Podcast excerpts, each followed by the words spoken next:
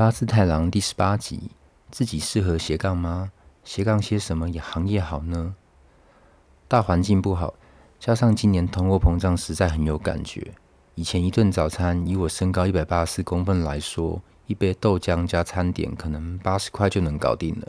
现在可能要破一百元喽。最近接触不少个案来咨询，内容多半是本业的发展受限。或是因为环境因素，希望能够在有限的时间范围内换取更多的报酬。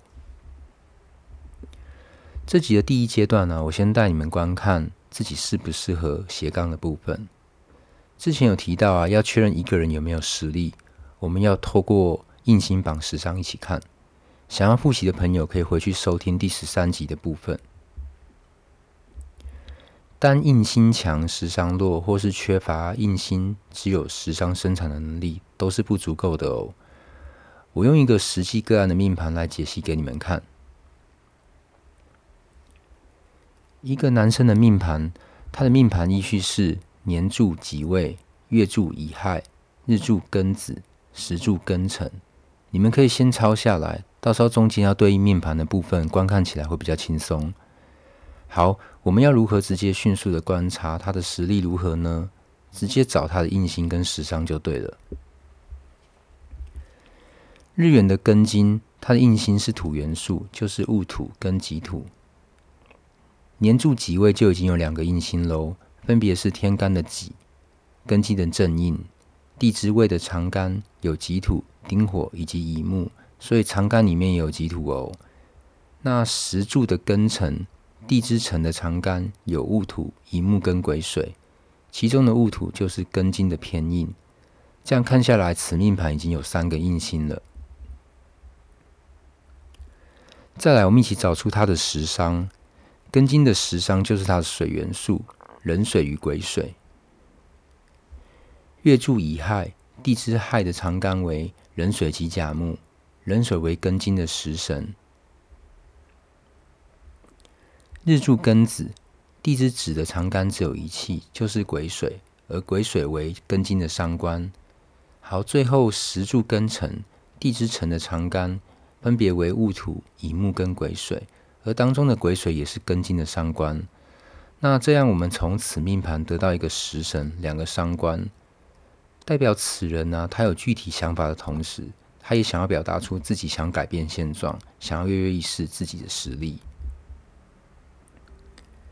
此命盘的印星搭配时商是很平衡的，代表此男命啊，他身处本业时，他有足够的实力去支持他发展他本业以外的第二甚至第三春。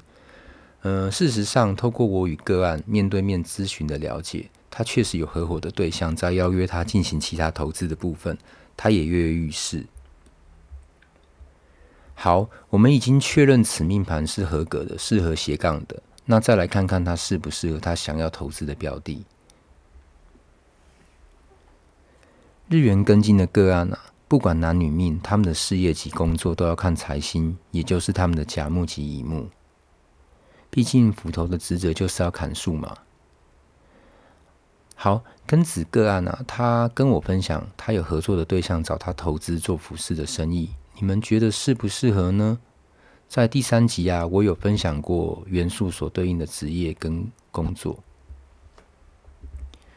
服饰是木元素，而身为根金的责任就是来砍木来赚钱。事实上就是如此。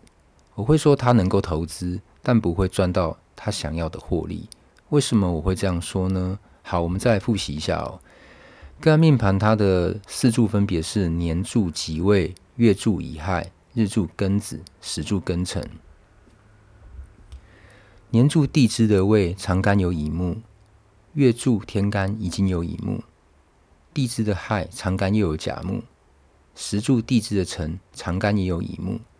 那命盘已经过多的木元素啊，投资斜杠的行业又是木元素的服饰业，对此命盘完全没有加到分的帮助哦。我们说过各五行所适合的行业，要找命盘已经具备有的元素，但仍不足够的。很明显呐、啊。个案他的命盘木元素已经过强，金元素尚可，但可以逢流年补进来。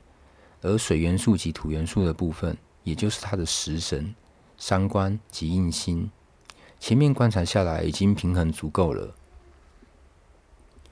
此命盘只有一个火元素，就是丁火，是他最欠缺的火元素哦，也就是他的正官。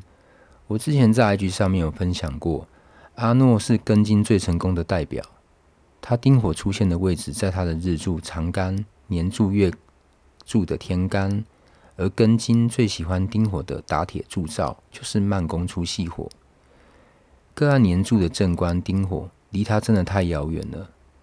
同时啊，他也代表着很渴望有个能够真正发挥实力的舞台。因此啊，我们私下讨论过很多个案，他具备的能力。才发现啊，他早年呢是某知名餐饮店的主厨，除了厨房的菜单都难不了他之外，本身也很擅长茶饮类，真的不枉费他食伤绑印星，真的是一个十足十真功功夫的高手啊！我之前分享过啊，餐厅厨房需要动到炉灶的植物行业都算是火元素哦。先评估合作关系的条件。那如果你是独资斜杠，就不用参考了，只要挑合适的流年大运，就能够开始着手餐厅的投资。那他也会在好的时运上面赚到钱。我在这边呢、啊，预祝他投资成功。Podcast 上面分享的部分都是用基础的概念，让大家能够快速进入状况。举例的个案也是我亲身经历过，适不适合，有没有足够的实力，要看得很全面，因为要分析一个命盘。要观看整体的元素有没有平衡，以及食神的相互作用，还有最重要就是要搭配流年大运的变化，所以千万不要只看印星跟食伤就对人评头论足哦。好，如果你听完这部分呢、有兴趣还是不会自己看的朋友，呃，欢迎私讯我的 email，我的 email 是 bazitarotw，就是 b a z i t a r o t w 小老鼠 gmail.com。